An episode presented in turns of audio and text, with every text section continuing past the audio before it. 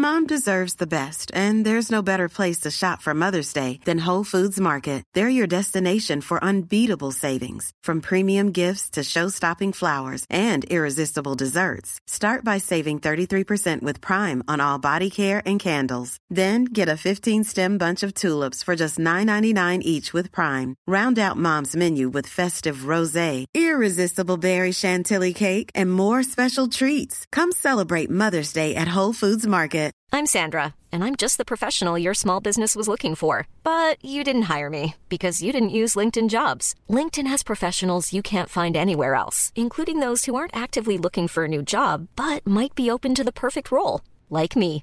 In a given month, over 70% of LinkedIn users don't visit other leading job sites. So if you're not looking on LinkedIn, you'll miss out on great candidates like Sandra. Start hiring professionals like a professional. Post your free job on linkedin.com/people slash people today. Hey, it's Ryan Reynolds, and I'm here with Keith, co star of my upcoming film, If, only in theaters, May 17th. Do you want to tell people the big news? All right, I'll do. Sign up now and you'll get unlimited for $15 a month in six months of Paramount Plus Essential Plan on us. Mintmobile.com slash switch. Upfront payment of $45 equivalent to $15 per month. Unlimited over 40 gigabytes per month. Face lower speeds. Videos at 480p. Active Mint customers by 531.24 get six months of Paramount Plus Essential Plan. Auto renews after six months. Offer ends May 31st, 2024. Separate Paramount Plus registration required. Terms and conditions apply if rated PG. Vi är denna vecka sponsrade av Indie Beauty. Och Sofie, det här tycker jag är extra fint och extra roligt. Ja men Indie Beauty är ju ett skönhetsvarumärke som jag tror att väldigt många känner till, men det jag älskar mest det är att Indie Beauty liksom vill vara mer än bara produkter, vilket de ju också är. Exakt. Indie Beauty står ju för Independent Beauty, skönhet på dina villkor och för din egen skull.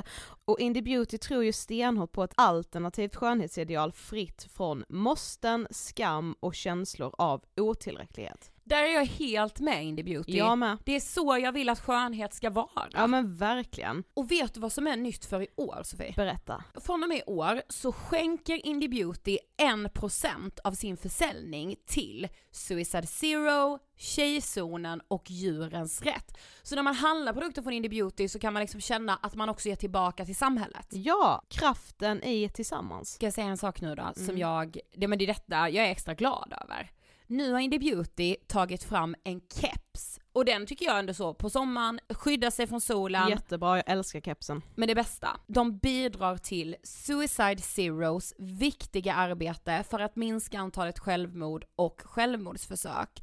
Så för varje såld keps så går hela vinsten, 100 kronor, direkt till Suicide Zero. Då kan man liksom göra nytta både för samhället och sin hud på en och samma gång. Ja, och kepsen kostar 169, men alltså hela vinsten går då som sagt till Suicide Zero.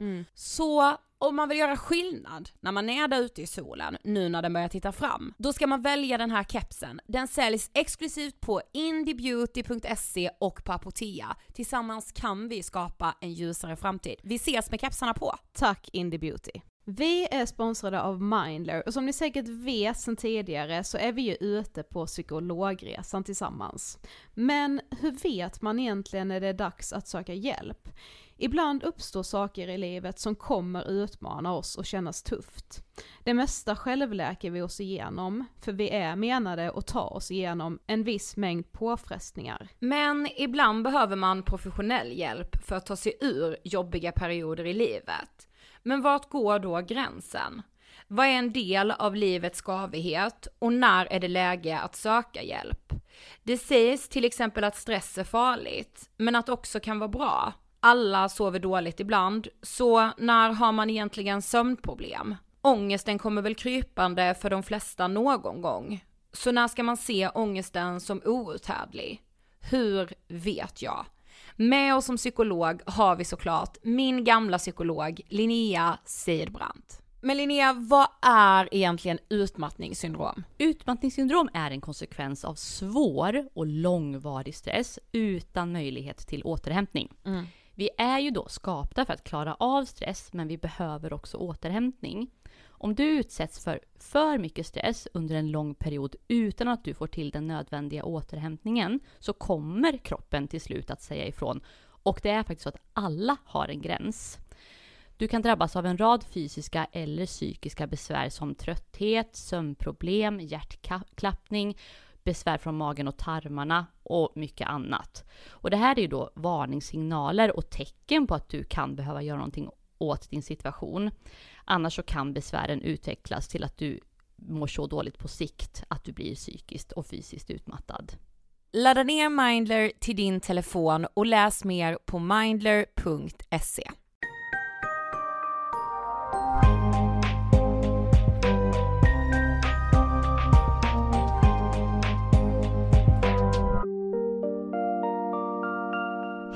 på er och varmt välkomna till avsnitt 449 av Ångestpodden. Hej! Du Sofie, alltså vi var ju med om en så fin sak som känns så, jag vill verkligen prata om det här i podden. Nej men lite, jag önskar sprida det här vidare Ja. bland vuxna män. Verkligen. Alltså Ja. jag vill vara budbärare av det här budskapet. Vi Tack. såg liksom ett gäng vuxna män som föregick med det bästa exemplet utan att ha en aning om att vi satt Men och det var- tjuvlyssnade. Ja men exakt, för det var ju så intressant just att vi gästade ju kväll, alltså SVT's flaggskepp. Ja. Ehm, och efter det så var vi så här: shit vi tar en runda i Umeå. Slå oss ner. ja, alltså vi skulle bara in till stan och äta. Det Ja, lät gud, det lät som- vi- ska ta en vi barrunda. ja, verkligen. Vi ska fucka upp hela Umeå. Nej jag skojar. Nej, det skulle vi verkligen inte göra. Nej. Eh, men så sätter vi oss på en restaurang och så sitter, alltså de är många ju. Ja. Alltså det är ju så sex, sju män. Ja men typ, ja. Och det går ju då att avläsa att de börjar närma sig 60. Mm. Och då säger den ena, gud det lät som, låter ju som att vi har suttit och alltså lyssnat. Nej men det var ju bara vi och de där så det var ju Ja. inte liksom, Sådär. mm. Eh, och så säger den ena mannen bara, jag skulle vilja prata om en sak. Åldersdepression. Mm. Och de andra bara stämde in i stäm- kören. Och de bara, det är ju inte lika lätt att ha saker att se fram emot när man kommer upp i ålder. Ja. Och så började de resonera kring, ah, men jag tror att det är viktigt att vi försöker eh, hitta nya intressen och, alltså du vet så här, de bara, först bara öppnade alla upp sig med att alla Mm, liksom mm. kände samma och att man hade mått lite dåligt i det och så. Ja. Och sen började de resonera kring hur de skulle göra för att liksom inte Ja. gräva ner sig för djupt. Nej det var så Jag jävla vet vad jag fint. tänkte? Nej. Mina gubbar där borta. ja, det gav mig verkligen hopp. Jag hoppas att fler, eh, fler män har sådana liksom möten. Vad fan, öppna upp er över en öl liksom. Ah, goals. Behöver inte vara så svårt. Nej. Mm. Okej, dagens avsnitt. Det här Ja. har ju skakat dig i grunden. Ja, det har, men, ja, men alltså egentligen är det hela liksom anknytningsteorin som har skakat mig i grunden. Och jag vet liksom inte varför det kommer så här sent, för att vi pratade lite om anknytningsteorin redan för Ja, jag kan ju inte år och sånt för jag, alltså jag minns ju inte, men när var det Egil Linge gästade oss? Ja men det var ju precis innan pandemin, typ 2020. Ja, och han har ju liksom skrivit typ den mest uppmärksammade boken om anknytningsteorin i Sverige liksom. ja, ja absolut. Men det bet inte på mig då, men det var väl för att jag inte hade riktigt eh, självinsikt kanske. Nej. Men idag så har vi med oss Sandra Eklund som är författare till en ny bok som heter Bedårarna. Mm. Och det här är spännande, men Sandra har ju alltså en magisterexamen i attraktionspsykologi. Ja. Förlåt? Mm. Alltså, det är typ det bästa jag någonsin har hört. Och boken är ju en roman, även om det är mycket inspiration från eh, dels hennes liksom eh, studier, Mm. men också hennes egna liv ju. För hon har ju själv vuxit upp med anknytningsproblem. Ja, och det visar ju sig att hon och jag har ju, alltså hon och jag är ju samma person. Det var ju så obehagligt när hon så beskrev sig själv och jag bara, det här är hur jag har beskrivit mig själv och hur alla andra har beskrivit mig. jag, vet, jag fick lite gåshud. Ja det var lite, det var sjukt faktiskt. Ja.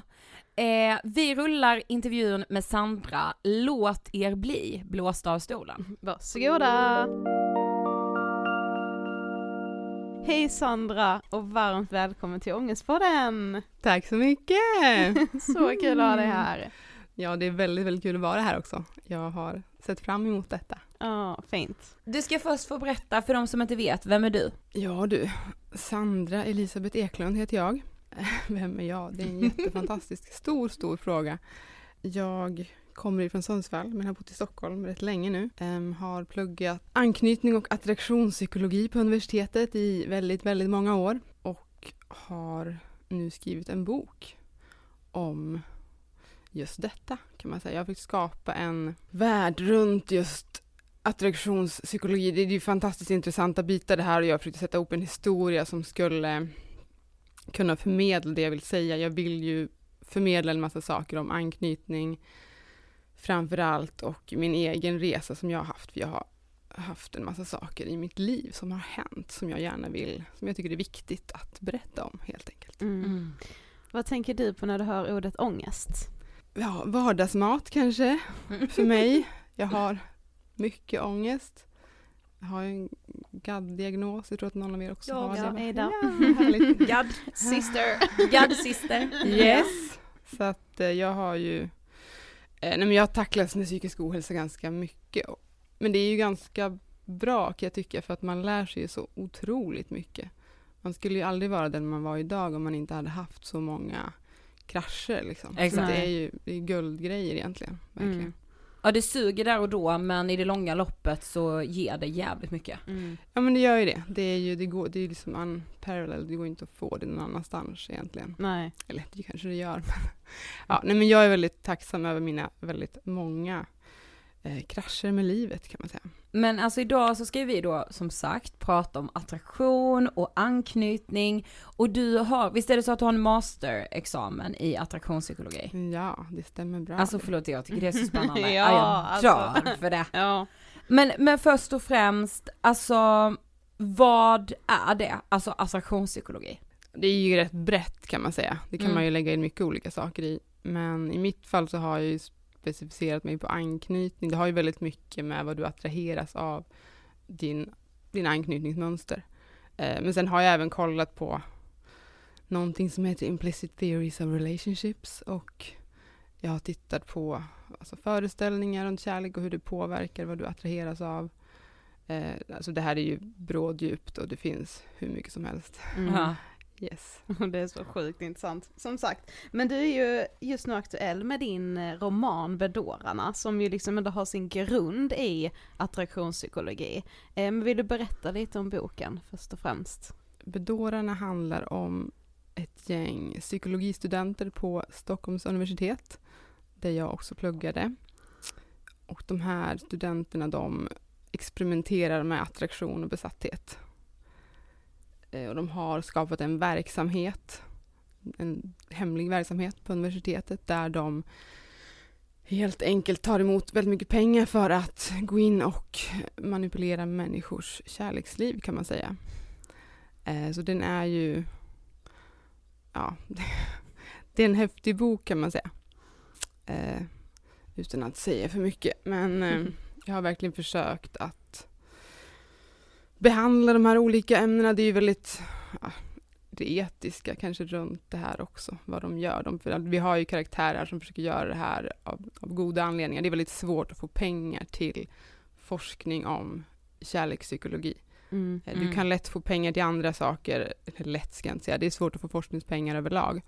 Eh, Men eh, det här är ett väldigt svårt område, de tycker det här är väldigt viktigt och för att få de här pengarna till sin forskning då, så har de startat den här verksamheten som är helt klart mindre etisk då, men de plockar ju ut pengar då för att kunna eh, do good, om man säger. Mm.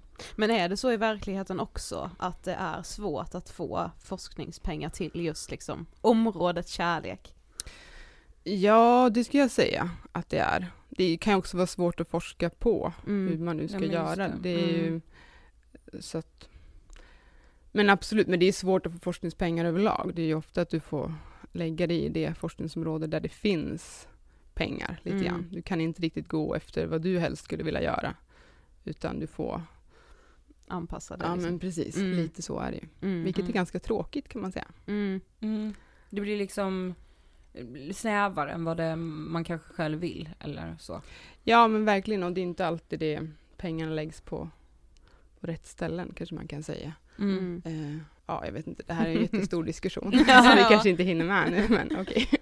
Men, men 50% av världens befolkning lever med anknytningsproblematik. Och vi tänkte först bara, det känns som att man mer och mer i liksom populärkulturen, alltså rent medialt, pratar om anknytning och liksom anknytningsteorin. Vad innebär det? Alltså vad är anknytningsteorin? Eller teorierna? När jag gick i skolan så sa vi, eller när jag gick på universitetet, det var ett tag sedan, hehe. Eh, Men då sa vi att det var 50 procent. Eh, Nu tror jag man säger mer att det är ungefär 40 procent Mm, okay. som lever med osäkra anknytningar. Det här är ju en väldigt generell lös siffra för att det är inte så enkelt riktigt. Men vad man brukar säga det är då att i vuxen ålder så har vi ungefär 60 procent av oss som är med säkert anknutna. Och det innebär att du, du är ganska bekväm med att vara i intima relationer. Du har lätt för att låta andra bli beroende av dig och lätt för att själv bli beroende av dem. Mm. Nu är det det engelska ordet dependent vi pratar lite grann här, så inte liksom addicted utan Nej, precis. beroende ja. på, på ett lite finare vis kanske man Mm. ska säga. Ja. Eh, alltså du har, då kommer du inte få problem med dina relationer utan du har lätt för att vara i en sån situation och må bra i den situationen. Är du däremot osäkert anknuten då som de här 40 procenten här och de delar vi upp i två grupper här, förenklat ska sägas. Eh, men där har vi en undvikande grupp eh, som har svårt att eh, lite besvärligt att vara i intima relationer. De tycker att det är jobbigt att släppa sitt oberoende. De vill gärna vara självständiga. De tycker det är jobbigt att andra blir beroende av dem och själva beroende av någon. Eh, de kommer hålla liksom en fot ut genom dörren och inte riktigt eh, öppna sig helt enkelt i en relation, vilket gör att det blir svårt att få till det bra helt enkelt. Eh, sen har vi en till grupp som är ambivalenta och där har vi istället att relationen blir extremt viktig för dem. Den är så pass viktig att de blir väldigt needy, de blir väldigt beroende av validation hela tiden. Mm. Eh, det blir ganska stormiga relationer oftast för att de hela tiden behöver bekräftelse och hela tiden kontrollerar sin partner att, att är, funkar det här verkligen för att stilla sin osäkerhet då egentligen. Så att de här två osäkra typerna har ju olika sätt att hantera sin ja, ångest kring relationen helt enkelt, Mm. Kan man säga. Mm. Så det är liksom trygg anknytning, otrygg undvikande anknytning och otrygg ambivalent anknytning. Precis. Ja. Eh, och det är ju som sagt lite förenklat, det finns ju fler Underrubriker. typ. differentienser här. Precis, Ja. exakt. Och det är också, ska man säga, att gör du test på nätet här så kommer du hamna i en box då. då. Du Ja, för det har jag gjort. Alltså, vad spännande. ja. Jajamän. vad, vad hamnar du i då? Eh, jag hamnar ju då i otrygg undvikande. Oh, då är vi Mm. samma. Yay. Ja. Sister! Ja, då är ni, jag tror ju att jag är, du är trygg, 100%. Ja, Ja. Ah, vad härligt. Mm. Grattis Ja. till dig. Tack! Ja men för när vi, vi diskuterade ju det och jag bara trodde jag, ja, du bara, du är 100% trygg. Ja, det är och inget så läste du om. dem och jag var så, ah, okej, ja det är fan Så det är verkligen inget Ja. ord om. Ja, men det, är ju, det är ju skönt alltså, helt klart. Ja. Ja. Men varför blir det då så här? Alltså hur, hur hamnar man i de här Ja, men precis. Vad är det som har hänt Ja. när man var liten? Ja, Hur exakt. har det gått så här? Mm. Eh, ja men precis, det är ju, alltså för de undvikande barnen då, Eh, där har ju föräldrarna haft svårt att möta upp behoven. De har inte klarat av det av någon anledning. Och då har barnet alltså helt enkelt kommit till insikten om att det finns ingen hjälp att få med mina känslor. Eh, för oftast är det ju känsloregleringen, att förstå sig på sig själv när man är så liten, för det är ju så himla, man, man vet ju inte vad som händer i kroppen och vad som känns så starkt. Mm. Eh, Så att föräldrarna har inte lyckats möta upp behoven och barnet har kommit till insikt med att eh, jag kommer inte få någon hjälp. Jag kommer måste ta hand om mig själv i det här. Det här kan leda då till att du blir bra på att stänga av dina egna behov, eh, bra på att stänga av känslor. Mm. Ehm, och det är olika hur mycket du stänger ner. Om du som stänger ner alla känslor är ju inte så himla vanligt. Jag gjorde ju det lite grann. Men du kan också stänga av en liten del bara, så du, på lite olika vis här. Ehm, så det är ju lite tragiskt kan man säga. Det här kan ju hända av olika anledningar. Det är inte säkert att åh, jag har jättedåliga föräldrar. Föräldrar generellt gör ju vad de kan, helt klart. Ehm, men vi visste ju heller inte så mycket när vi kanske växte upp. Nu är det ju tack och lov, som ni sa, det pratas mer om anknytning överallt. Många föräldrar får lite kurser, de, de vet lite grann om det här på något sätt och det är ju fantastiska saker. Eh, men till exempel om du får ett syskon som är väldigt nära in på dig, så eh, föräldrarna måste ju ta hand om den nya bebisen här. Och du kommer att väljas bort och det här blir ju ett oerhört trauma naturligtvis för en ettåring, även tvååring. Det beror lite på hur känslig du är här, hur, hur hårt du tar det här. Mm. Kan man säga. Men kan det liksom vara en enskild händelse som skapar ett sånt här mönster eller är det mer liksom en helhet i uppväxten under de här första åren?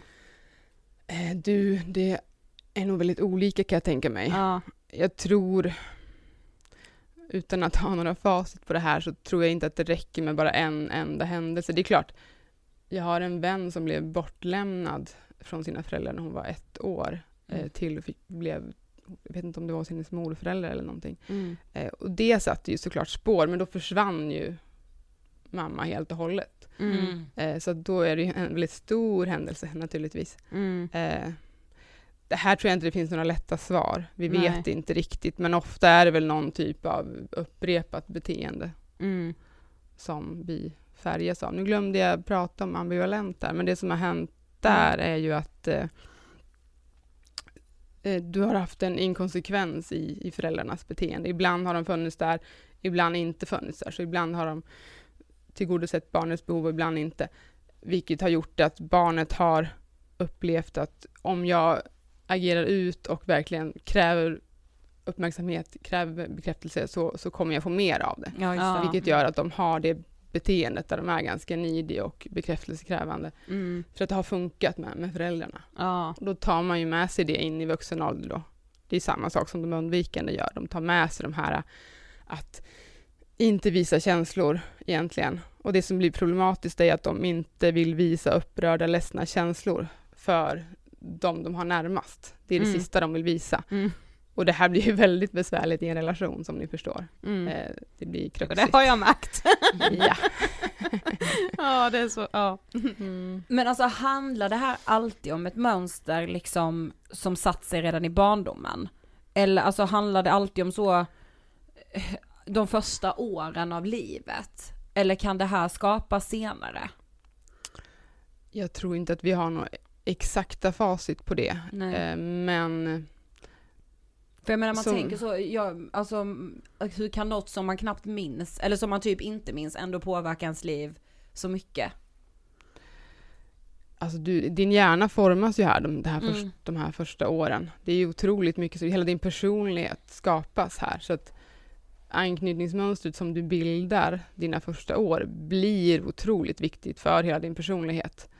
Och även hur dina övriga personlighetsdrag kommer att utvecklas. Så att det, det, är ju extremt, extremt viktigt, skulle jag säga. Mm. Eh, och jag tror att det kanske, alltså i viss mån så kan du ju reparera senare. Eh, det kan du göra om du hamnar i mycket säkra relationer och eh, kanske jobbar med dig själv naturligtvis. Det, det, gör man ju först när man blir lite äldre. Mm.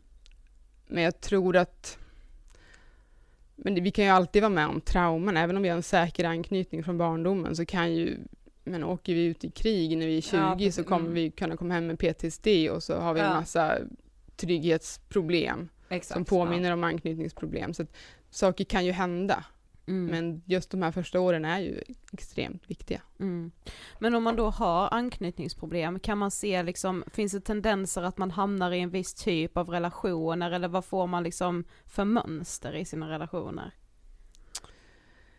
Eh, ja, alltså om du är, jag är ju duktigare på det undvikande mönstret, dels för att jag har det själv och dels för att mina karaktärer i boken, min ena huvudkaraktär karaktär Andrea har ju det undvikande mönstret ganska rejält eh, med känsloavstängning och så här. Så att, eh, vi kan börja med det. Vi kan prata om ambivalent också här. Mm, men mm. som en undvikande person så kommer du ju ha... Du kan ju, många är ju sedda som, inte alla ska sägas, men att man är ganska social och trevlig och, fin och omtyckt i yt, ytliga relationer. Mm. Eh, det är inte generellt, men många är lite så man har också lärt sig kontrollera känslor ganska hårt så att man, eh, man har lätt kanske för att trycka ner saker och ting och man kanske kan ja, hantera omvärlden hyfsat om man säger. Men du kommer ju kunna ha relationer, många har ju relationer men de blir ju inte lika bra och lika intima helt enkelt. Men då har du en fot ut genom dörren, du kan hela tiden packa väskan, så kommer det inte bli lika bra helt enkelt. Mm. Eller att du lever i en relation och du, du kanske bestämt att du vill vara där, men du är inte helt öppen med din partner. Det, det finns inte det här äh, där ni verkligen kan förlita er på varandra, helt enkelt. Och sen är det ju så att är det verkligen, tycker du verkligen om någon och vågar liksom kliva in i en relation helt och hållet som undvikande, så har du ofta svårare att sätta upp gränser mot din partner. Eh, svårare att ha en rak kommunikation och berätta hur du känner. Tycker ju oftast att det är väldigt jobbigt att berätta om sårbara känslor innerst inne. Det är väldigt svårt att berätta att jag är jätteledsen nu när du gjorde det här.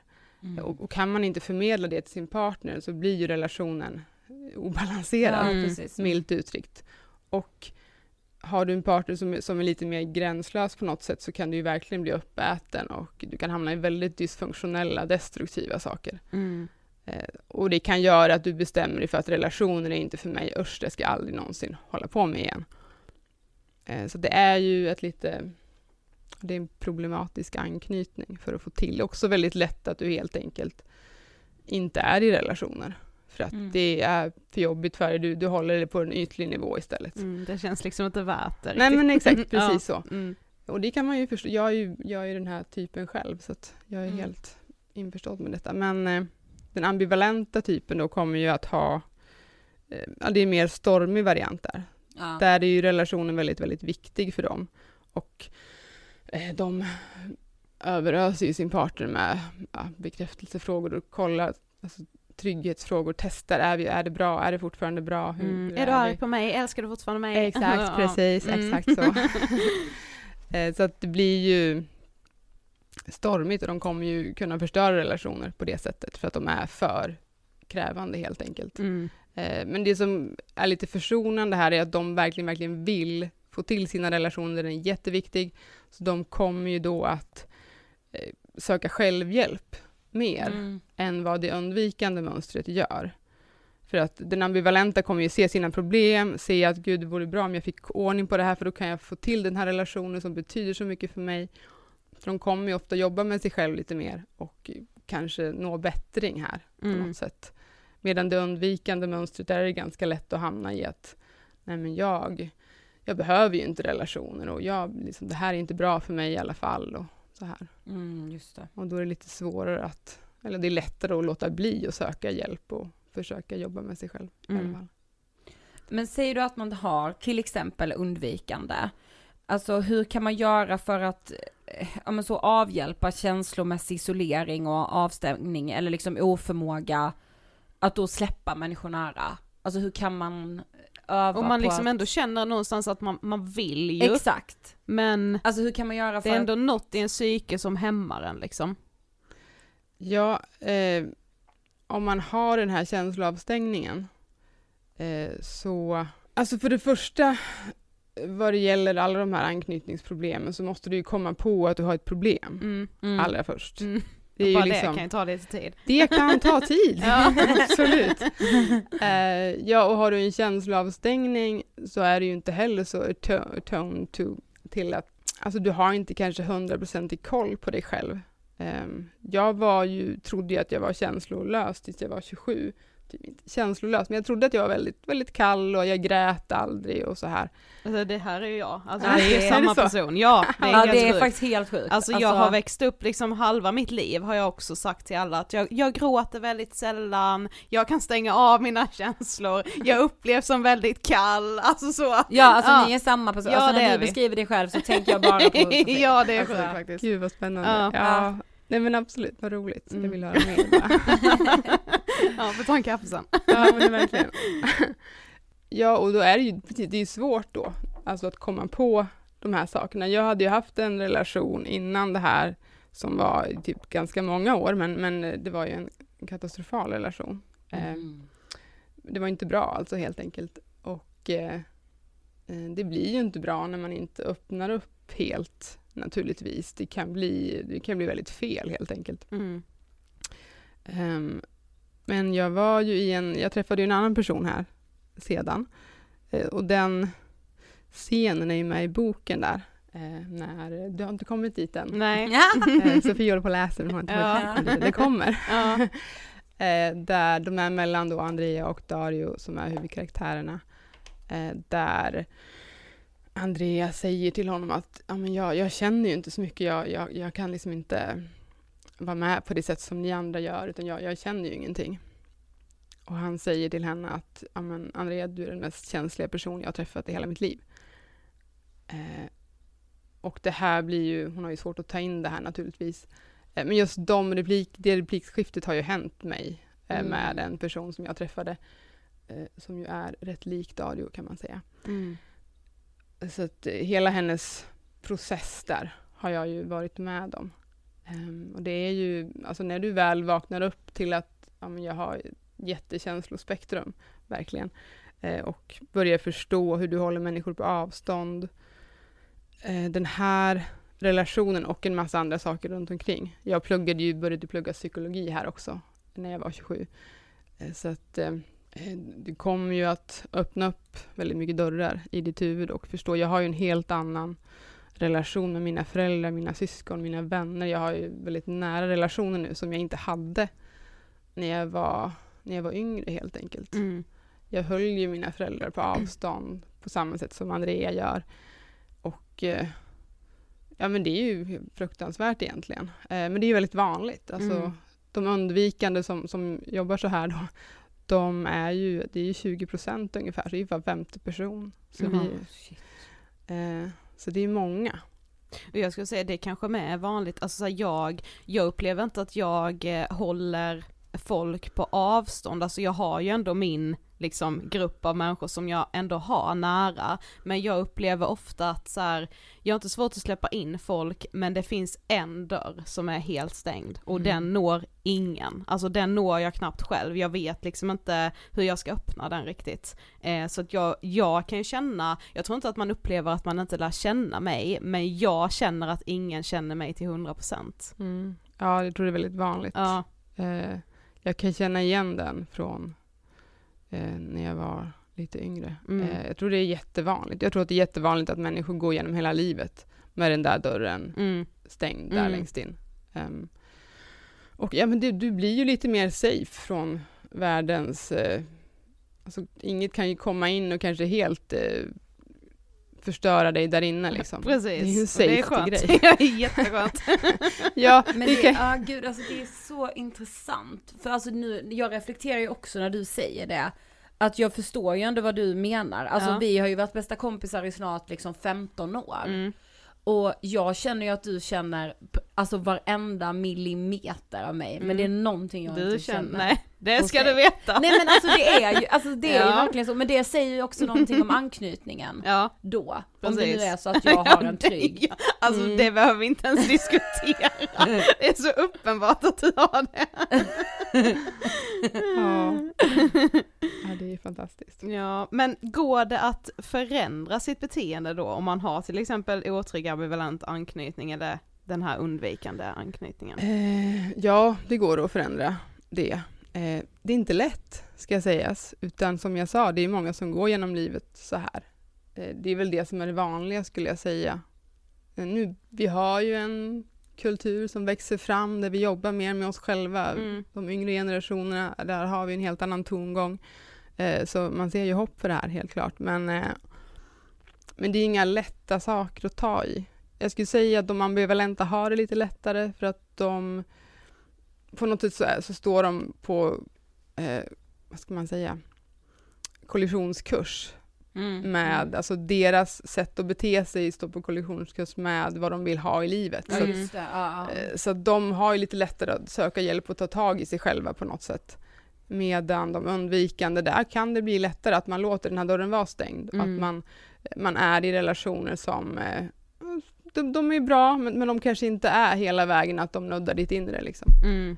Um, alltså vad du kan göra åt det? Ja, du, för det första måste du inse eh, mitt fall är ganska extremt. Jag var ju väldigt känslomässigt avstängd. Eh, så att jag hade ju en jätteresa att göra och det är därför boken är så häftig också naturligtvis. Mm. Ehm, så behöver det ju inte vara, men däremot så måste du ju komma till insikt. Mm. Ehm, om att ja, men jag, jag är lite känslomässigt avtrubbad, jag håller tillbaka, jag känner mycket mer än vad jag tror. Eh, och jag håller människor lite på avstånd. Du har ju insett mycket här Sofie, känner jag. Ja Eh, det du har jag, men det är det senaste tiden bara. Ja men det är så, jo men det har hänt. Fast jag tror, vi, alltså om, om du lyssnar tillbaka två år i podden, du Mm. är och pratar om det här Ja. men du vet inte vad Jag du pratar fattar inte vad om. det är jag sätter Exakt. ord på, nej. Ja, Mm. Det är så det är häftigt. Mm. jättespännande. Ja, jag vill ju Mm. gärna höra din story här, men Mm. vi kan ju ta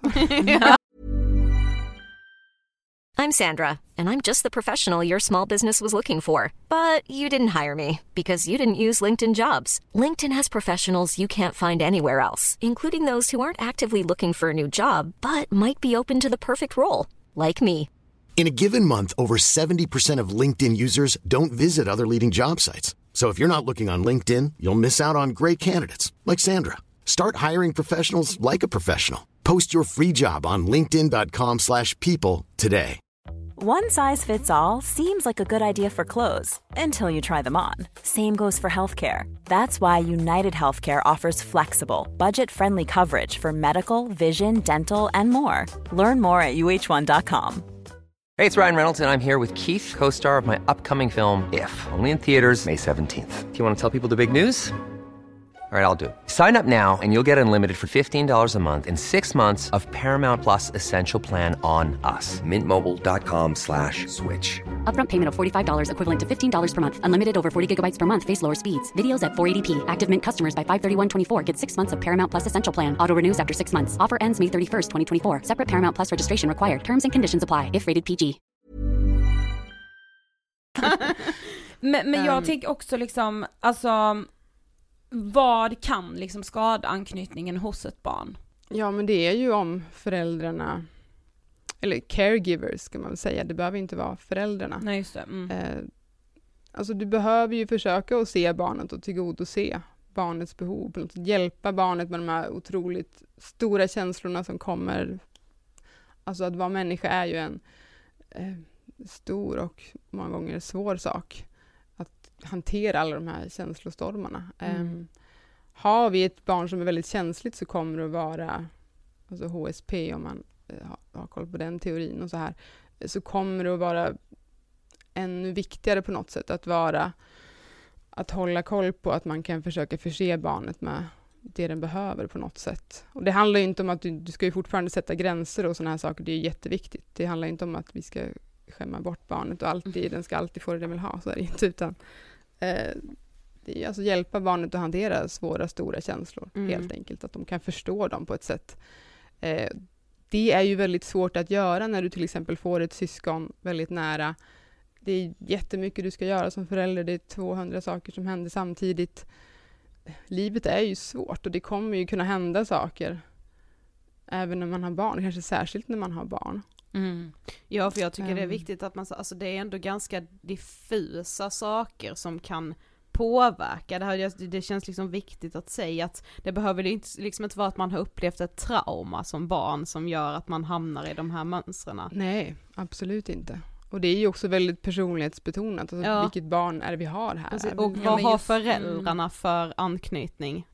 Absolut. Alltså det kan ju också spegla hur man är som person mot sitt barn liksom. Såklart, och Ja. har du lite svårt för känslor själv som förälder så är det väldigt svårt att hantera ett barn som kommer upp och har monsterstora känslor som du ska försöka hantera. Det är ju jättejobbigt för dig som förälder då. Ja, Därför är det såklart väldigt bra om du är lite självutvecklad som förälder eh, innan du får barn. Men Mm. det är, så ser ju verkligheten inte ut Nej. Så att, eh, ja, det är ju en svår situation naturligtvis. Men som ju ofta går bra ändå, ska säga, att vi har ju 60% säkra här. mm. Man ska ju också säga det att det är inte så att åh, det är fruktansvärt jättedåligt att vara osäkert anknuten. Ehm, det är ju besvärligare att få till relation. Man får jobba med sig själv naturligtvis.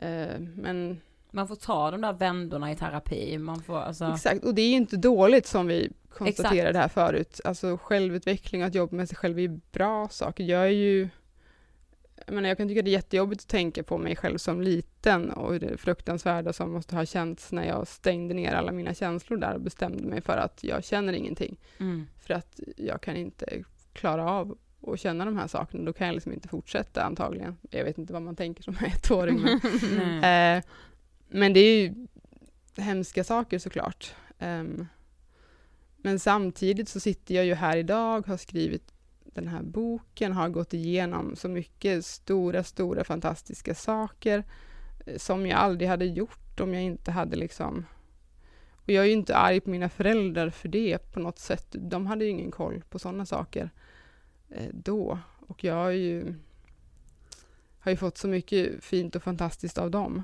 Mm. på alla sätt. Eh, så att jag på något sätt så är jag liksom tacksam över min resa, på något, tycker jag. Mm. Ehm, men det är klart att jag har haft, jag har ganska, jag har läst psykologi, jag har eh, ganska hög interpersonell, jag har, jag ligger högt på, vissa saker som gör att jag har bra förståelse för de här grejerna.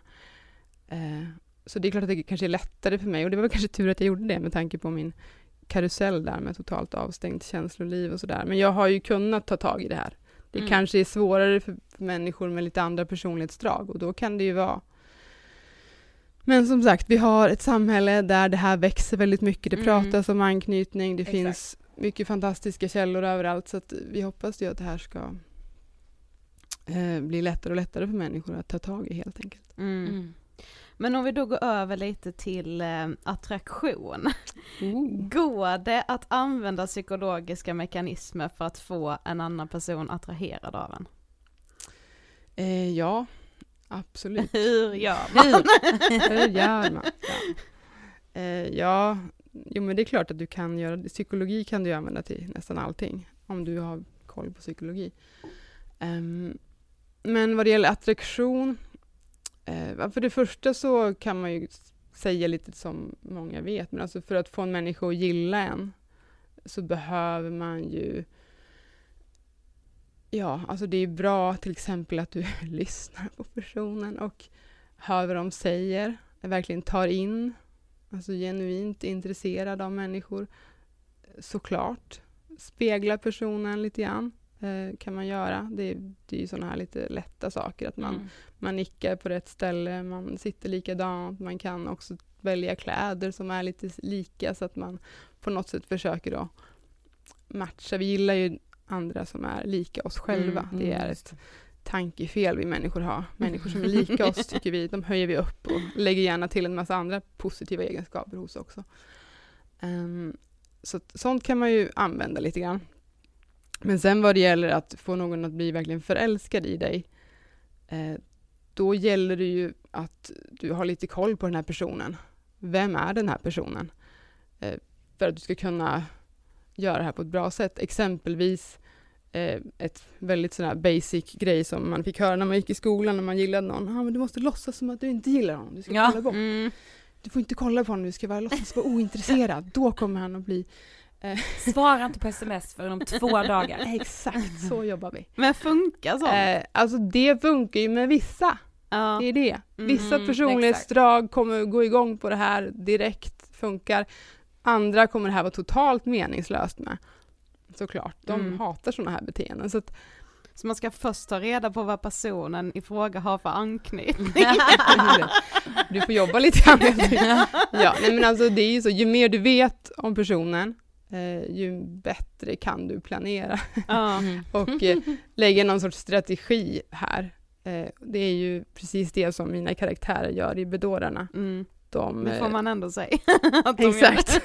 De kartlägger en person till punkt och pricka. Mm. Och, sen, och vet du mycket om en person, det är ju väldigt få saker du inte kan göra då, om du har psykologiska Mm, mm. kunskaper. Då kan du ju verkligen styra åt olika håll Mm. på olika vis. Eh, och de gör ju mycket att de tar reda på psykologiska fakta via personlighetstest och en massa olika saker som man kan göra. De Mm. går ju också, följer ju också staka också de här människorna och tar reda på jättemycket saker. Eh, men här har de ju en hel verksamhet som är byggt för att kunna göra sådana här saker. Eh, och Den det har tiden man ju, har man kanske inte riktigt själv. det har man ju inte riktigt, tyvärr. Det hade varit trevligt. Ja, exakt. ja. De, tiden och resurserna, det krävs också. ja, precis. Hacka datorer och sånt. Men ibland hör man ju liksom, eller så, man, man har ju säkert, säkert, jag har upplevt, att man liksom, alltså man får nästan vad som kan liknas vid en besatthet av liksom en, en annan person. Alltså hur skulle du först och främst skilja på attraktion, kärlek och besatthet? Eh, ja, jättekul. Ja, det här är också berör jag lite grann i boken, att jag försöker göra en gradskala på det här. Ja, Eh, det är så intressant. ja, verkligen. Eh, men, ja, men attraktion, det kan ju tror jag vem som helst känna, att man, man ser någon som man tycker ser bra ut och att man dras till personen på något vis. Det behöver ju inte betyda någonting alls, det kan ju bara vara fysiskt egentligen. Du kan ju också dras till någon mentalt såklart, utan det kan ju vara på olika, olika plan, olika sätt. Eh, men, och sen vad var nästa steg? Det Kärlek. Kärlek, ja precis. Eh, kärlek, då kan man ju också def- här definierar jag ju verkligen i boken, då går jag ju igång på, då, har jag ju hittat på ord till det här Mm. egentligen. Bedåra och affektera och sådana här saker. Eh, men det, det får ni se när ni läser, tänker jag. Mm. Eh, nej men kärlek, då blir du ju mer påverkad, tänker jag. Om du bara är attraherad av någon så vet du ju inte om du egentligen eh, tycker om den här personen Nej. egentligen. Eh, men om du är verkligen kär i någon eh, så är det ju lite större. Men som sagt, det här går jag in och mixtrar med lite grann i boken här, där jag försöker att, när man då vill affektera någon som de gör, mina karaktärer. Jag hittade ju på det här ordet för att jag behövde ett ord för att det de gör när de påverkar människor och får dem förälskade så affekterar de människor. Jag kan säga ja, jag tyckte det lät så psykologiskt så jag började googla, affektera, alltså vad, vad är det? Liksom insåg jag då bara nej nej, det är ett påhittat ord. Yes, ja, jag, jag jag, behövde bara, ju... så jag ville verkligen kunna Ja, affektera någon. affektera någon. Ja, Ja, så jag bara, okej, hur gör man? en skola, du får gå den här skolan de har där. Det blir perfekt. Ja. Och sen då Ehm. besatthet. Eh, och besatthet, ja. Ja, då har ju slagit över lite grann kan man säga. Eh, då är du... Då har det gått för långt tänkte jag säga. Men, eh, men det behöver egentligen inte betyda att du är kär eller att du har kommit liksom på det sättet, utan besatthet kan ju vara att, att du helt enkelt snör in på någon och kan inte få bort den här personen ur ditt huvud på något vis. Det här kan vi ju känna igen säkert. Ehm, eh, här har vi ju ex- extrema varianter i boken. Uh, jag vet inte om Sofia har kommit dit. Nej, nej det har du Nej. inte gjort. Ska jag spoila det? Håll i hatten. Eh, nej men vi har, det, är ju såklart, de experimenterar ju med besatthet, så det finns ju med i boken. Vi har ju en karaktär som blir väldigt, väldigt besatt av en kvinna som han träffar. Eh, och han behöver stänga av den här besattheten väldigt, väldigt fort för att ja, det är tids, eh, tidspress här i boken såklart. Eh, så att han går då till en kyrka och eh, begraver henne faktiskt. Det låter ju fruktansvärt hemskt när jag Mm. säger det så här. Men alltså han behöver kunna stänga av det här fort. Eh, och eh, han är jätte, jätte kär i henne. Så han ja, går till en kyrka och låtsas som att ja, men hon, hon, hon är död, hon är borta nu. Eh, och det är ju fruktansvärd scen, såklart. Det här fick jag faktiskt höra av min min gamla körlärare uppe i Sundsvall som berättade för mig att han hade så väldigt eh, liksom svårt att komma över någon tjej eh, när han var yngre. Så då hade han gjort så här att han gick till en kyrka och liksom låtsades att ja, men hon är... Så det, så han Oj. berättade det här för mig, han var fantastisk. Eh, Så det är based on a true story. It's based on a true story, ja. Nej men alltså det här, det här låter ju såklart lite sjukt. Eh, men det, Men det är ju därför man också alltid säger att så, här, men om det typ har tagit slut med någon som man kanske antingen har haft en relation med eller bara dejtat och man har blivit sårad så är det ju Exakt. alltid så avfölj på sociala Avfölj. medier, blocka, överallt. låtsas som att de Exakt. försvinner helt. Ja, liksom. radera nummer. precis. Radera nummer, alltså så. Ja. Ja. Men det är så man gör, du ska ta bort, exakt, och vissa får ju till och med flytta ifrån stan för Ja, att de klarar precis. inte av det. Och det här är en extrem variant av det, jag har ju dragit det till sin spets hela vägen. Mm. För det är en bok och jag behöver beskriva det här på något vis. Mm. Ehm, Men jag tror ändå väldigt många kan relatera till att man blir väldigt besatt av någon. Ja. Jag kan det 100 procent. Ja men och i dagens samhälle med så är det ju tyvärr ganska lätt att bli det för att du har tillgång till sociala medier, alltså helt plötsligt märker du att så här, fan jag är ju inne på den personens insta hela tiden eller jag håller koll, alltså så, man, det är ju inte svårt idag att staka en annan människa. nej, Kanske det är inte staka väldigt... till den liksom gränsen som de gör i boken i att så, ja kartlägga på det sinnessjuka sättet men kartlägga till viss del är inte jättesvårt. Nej, men så här, det finns snapkarta. ja precis. Bara kolla vad någon Exakt, är. det Ja, finns en exakt. snapkarta. Ja. Helt sjukt att det finns en sån. Obehagligt. Eh, nej men precis, vi har ju alla resurser nästan i världen här Mm. redan som vem som helst idag för, Mm. att, för att gå lös på det här. Mm. Eh, och det är ju verkligen eh, på gott och ont tänkte jag säga. Mm. Eh, men naturligtvis så, här, på, så otroligt besatt blir ju inte de flesta av oss att vi behöver ta till så extrema Nej. metoder utan oftast är det ju att man blir upphängd på sitt ex och kan inte riktigt komma vidare och man Mm. är, håller på och fortsätter att staka honom på nätet och blir Precis. jätteledsen av att han dejtar någon annan och det är Mm. jättejobbigt. Exakt. Eh, Men det man behöver göra egentligen det är ju att kolla på om en besatthet inte går över. Alltså varför går den här? Alltså varför är du så här pass? Är det här exet så fantastiskt? Att, att han var så fantastisk att det verkligen inte finns någonting annat?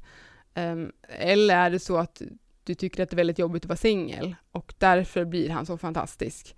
Eller du är rädd för att gå in i någonting med någon annan och därför blir han så fantastisk. Mm. Vad är det för anledningar till det här? Eh, För om du kartlägger det lite grann och försöker fokusera på rätt saker här, för att om du är extremt besatt av någon eh, så har man ju tappat fokuset lite grann. Eh, det går ju, det här är ju svårt ska sägas naturligtvis, eh, men vad man behö- behöver göra det är att man försöker att kolla på sitt liv, har jag några obalanser på något sätt? Har jag saker och ting som inte riktigt är som jag vill att de ska vara?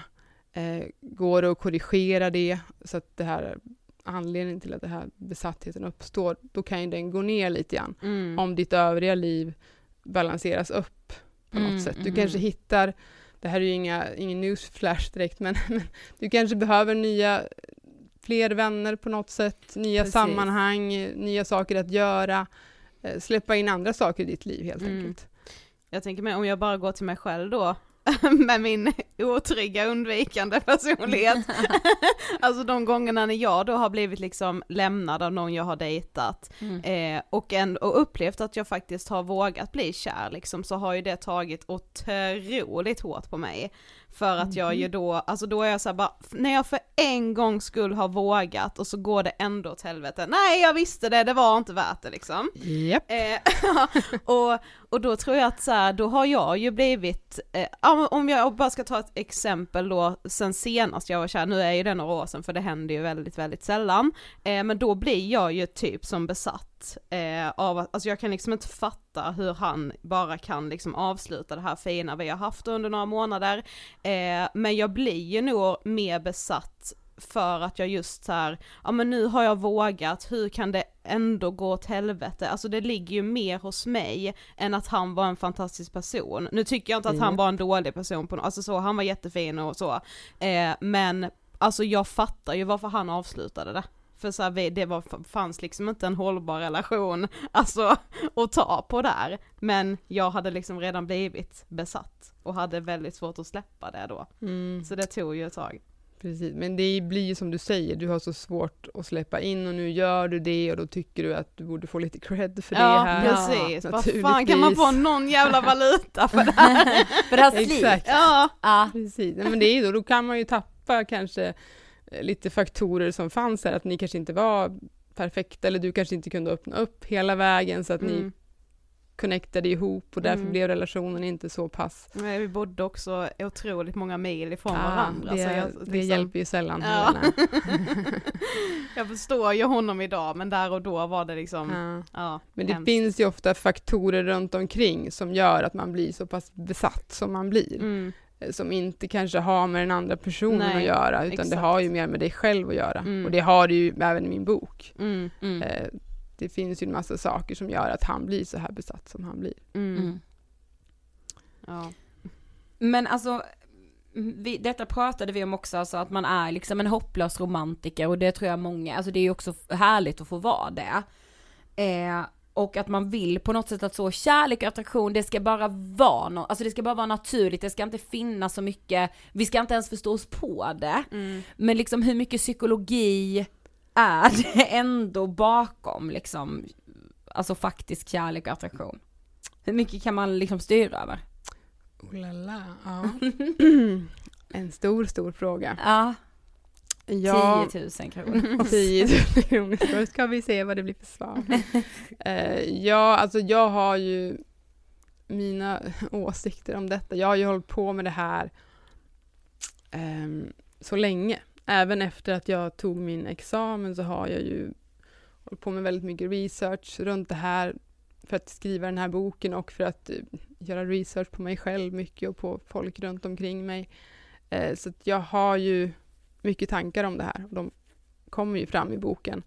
Eh, men jag skulle väl säga att eh, jag tycker det är ganska, det beror ju på vem du är som person ska jag säga så här. Eh, jag som person är ju ganska intresserad av stimulans i en relation. Jag vill ha mental stimulans. Mm. Det håller jag väldigt högt. Mm. Det är väldigt viktigt för mig. Jag vill ha en väldigt stark connection när jag är i relationer. Ehm, det här är inte lika viktigt för alla. Jag har, jag har vänner som där trygghet är liksom A och O i en relation. Det är det Mm. de vill ha, de vill ha trygghet. Eh, och då kommer vi ju leta efter lite olika saker, Mm. Just det. Eh, Mm. han och jag. Liksom. För, jag, för mig blir det väldigt viktigt att våra personligheter matchar, att, att han kan möta mig på flera olika plan. Så att för mig så kommer jag behöva hitta en person som har en matchande personlighet som passar mig. Liksom. Eh, min kompis fall här, som, där han vill väldigt mycket ha trygghet, då blir inte det lika intressant för honom. Utan han, det kan ändå vara bra att träffa någon som matchar hans personlighet naturligtvis. Det kommer ju alltid vara positivt. Men han... Men det kanske inte är primärt Nej, det, exakt. Det är inte primärt, utan han kanske ska ha någon eh, som är ganska säkert anknuten säkert, kan Mm. jag tro. Ehm, för han är också lite otrygg själv och kanske därför som det är viktigt för honom att få trygghet, Mm. skulle jag tänka mig. Ehm, men det är det jag menar, att man kan inte riktigt säga vad, vad är liksom det hemliga konceptet för, man måste ju kolla på varje specifik person liksom. För jag, Mm. jag, jag drar mig liksom till minnes då när man har vuxit upp och man hade liksom tjejer i klassen som alltid fick alla killar hon var kär i och man var så vad är det för game du kan som jag helt har missat? Mm. Ja. Och jag bara nej nej nej det är ett psykologiskt spel bakom det här, nej jag skojar. Nej men att man, alltså så de personerna har man ju liksom alltid haft i sin närhet. Att säga va? Du har aldrig fått nobben typ. Alltså, eh, och det kan ju bara handla om tur också såklart.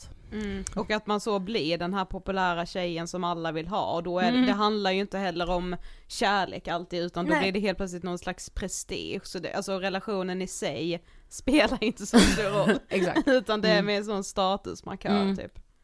Ja, absolut.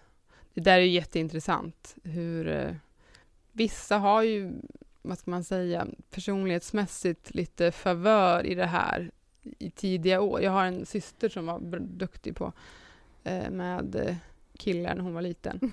Eh, nu blir hon kanske arg på mig, jag vet inte. vi skulle hämta henne på ett läger, jag och min, min äldre syster, eller vi, vi är fyra systrar. Ja. Eh, Och jag och hon som är bara ett år yngre än mig, vi skulle hämta den här lilla syrran på ett läger som hon hade varit på i två, tre veckor eh, någon gång. Vad kan hon ha varit? Hon var väl kanske 14, 15, jag vet inte vad hon var, men i alla fall. Och då när vi kommer dit så står vi där och lä- lägerledarna håller på att ska dela ut liksom pris till alla lägrets, eh, da, da, da, lägrets sportfåne, lägrets, så kommer de till min syster då. Eh, lägrets killmagnet. ja, och du vet, ja, vad ska man säga. Så att, eh, eh, så att ja, jag har sett det här. Hon hade ju en helt annan approach än vad jag hade, Ja. helt klart. Eh, men hon är faktiskt lite mer ambivalent skulle jag säga, men, eh, eh, men mer, mer säkert anknuten än mig säkert. Hon är Mm. väldigt duktig på att kommunikation i relationen. Eh, och tror jag hade väl definitivt någonting jag inte hade när jag var liten i alla fall. Men jag var ju lite väldigt undvikande när jag var liten och Mm. väldigt känslomässigt avstängd. Mm. Eh, men eh, jag tror att hon var duktig på kommunikation redan då liksom, och kunde prata med killar, kunde vara sårbar, hade lätt för det. Eh, jag tror att det är en fördel här. Mm. Eh, eller ja, det är det ju definitivt. Eh, så att det funkade liksom. Sen kan hon ha haft andra saker som har varit jobbigt för henne i relationer eh, och sådär. Det är inte Mm. alltid att det blir, även om du får många... Men så även om, man, om två supertrygga människor träffas så kan det ju fortfarande uppstå väldigt mycket friktion liksom, som gör att det inte funkar. Absolut. Mm. Och du har, men alla har vi ju mönster på något sätt. Även om du är säkert anknuten så är det inte som att ah, du får en stämpel i pannan, nu är du frisk. Så är det ju inte. Utan Nej. eh, det är också en eh, väldigt viktigt att säga att det här är ju en gradskala, de här Mm. undvikande och ambivalens. Så det är inte så att du pang, stämpel i pannan, du är undvikande, utan du är ju x antal procent Mm, undvikande. Mm. Och, och du använder vissa strategier för att du ska känna dig säker i connection med andra. Och det gör ju även eh, securely attached, alltså säkert anknutna, gör ju likadant. Så är de i väldigt stressade situationer på något sätt och det är kanske mycket som händer i deras liv så kommer de ju att applicera mer av, av vissa sådana här strategier de också. Ja, Även om man de inte alls gör det på samma lika mycket som en osäkert anknuten. nej precis. Och så här, man kan ju ändå, ha, även om du är en trygg person så kan ju du ha varit med om saker som formar dig i dina relationer som gör att man kanske blir svartsjuk eller osäker och rädd. Alltså så, det här är ju liksom Verkligen. massa olika saker. Men jag tycker ändå så här, för min del har det ändå varit en skön förklaring. Det känns liksom lite självutvecklande att förstå sig själv. Ja, det är ju otroligt självutvecklande Ja. och man växer ju verkligen.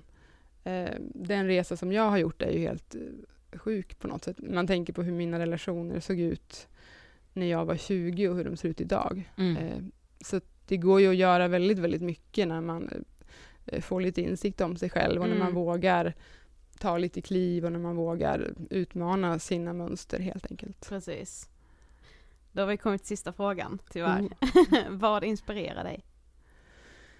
Oj, en stor fråga till. Eh, Eh, ja, jag är ju väldigt inspirerad av väldigt, väldigt mycket, ska jag säga. Eh, men jag tycker ju väldigt mycket om både människor och höra deras historier, det är ju fantastiskt. Eh, jag tycker om musik, jag lyssnar mycket på musik. Texter i musik som jag går igång på på olika vis. Jag tycker också om att dyka ner i diverse teorier och förstå sig på grejer som jag inte riktigt greppar. Det älskar jag att dyka ner i. Jag inspireras av ljus, och av vatten och av så mycket saker här i livet. Mm. Fint. Jättefint. Tack så jättemycket för att du ville gästa Ångestpodden. Tack så mycket själva. Vill bara återigen poängtera, alltså det är så viktigt bara att man förstår att det här är liksom inte Alltså det är inte föräldrar som har gjort massa fel som har gjort att man kanske har fått anknytningsproblem. Nej men för det här kan ju också vara generationer. Ja, Alltså att precis. man liksom så. Mm. Och du sa ju att jag har trygg anknytning.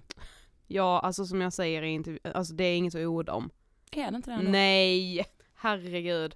Nej och sen också så är det ju viktigt att säga, men det säger vi också, men så här, alltså det är inte en förklaringsmodell på allt Nej, givetvis. Alltså det, får- det får ju liksom inte bli omgiven av idioter. Nej. Eh, Alltså så att antingen är man röd, gul, blå eller grön, alltså så, nej men du kan ju vara Liksom det är ganska svävande, Ja, sen kan man precis. nog känna att men jag är ganska extremt åt ett eller annat Mm. eller det tredje hållet. Men man kan liksom vara lite undvikande, ambivalent samtidigt liksom. Ja precis. Men eh, ja, alltså det är ju otroligt intressant. Jag pratar gärna eh, mycket mer om det här.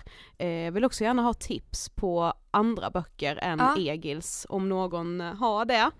Eh, och känner man igen sig får man jättegärna skriva, alltså för jag är, nu är jag liksom inne i det här och tycker det är väldigt intressant att så hitta mig själv i min otrygga anknytning. Ja.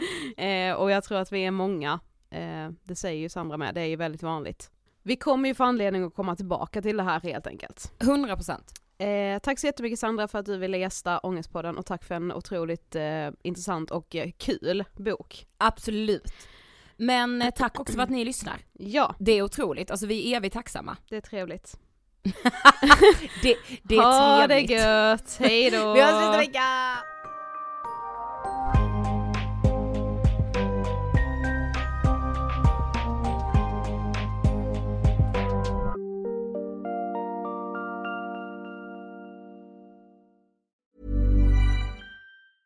Mom deserves the best, and there's no better place to shop for Mother's Day than Whole Foods Market. They're your destination for unbeatable savings, from premium gifts to show-stopping flowers and irresistible desserts. Start by saving 33% with Prime on all body care and candles. Then get a 15-stem bunch of tulips for just $9.99 each with Prime. Round out Mom's menu with festive rosé, irresistible berry chantilly cake, and more special treats. Come celebrate Mother's Day at Whole Foods Market.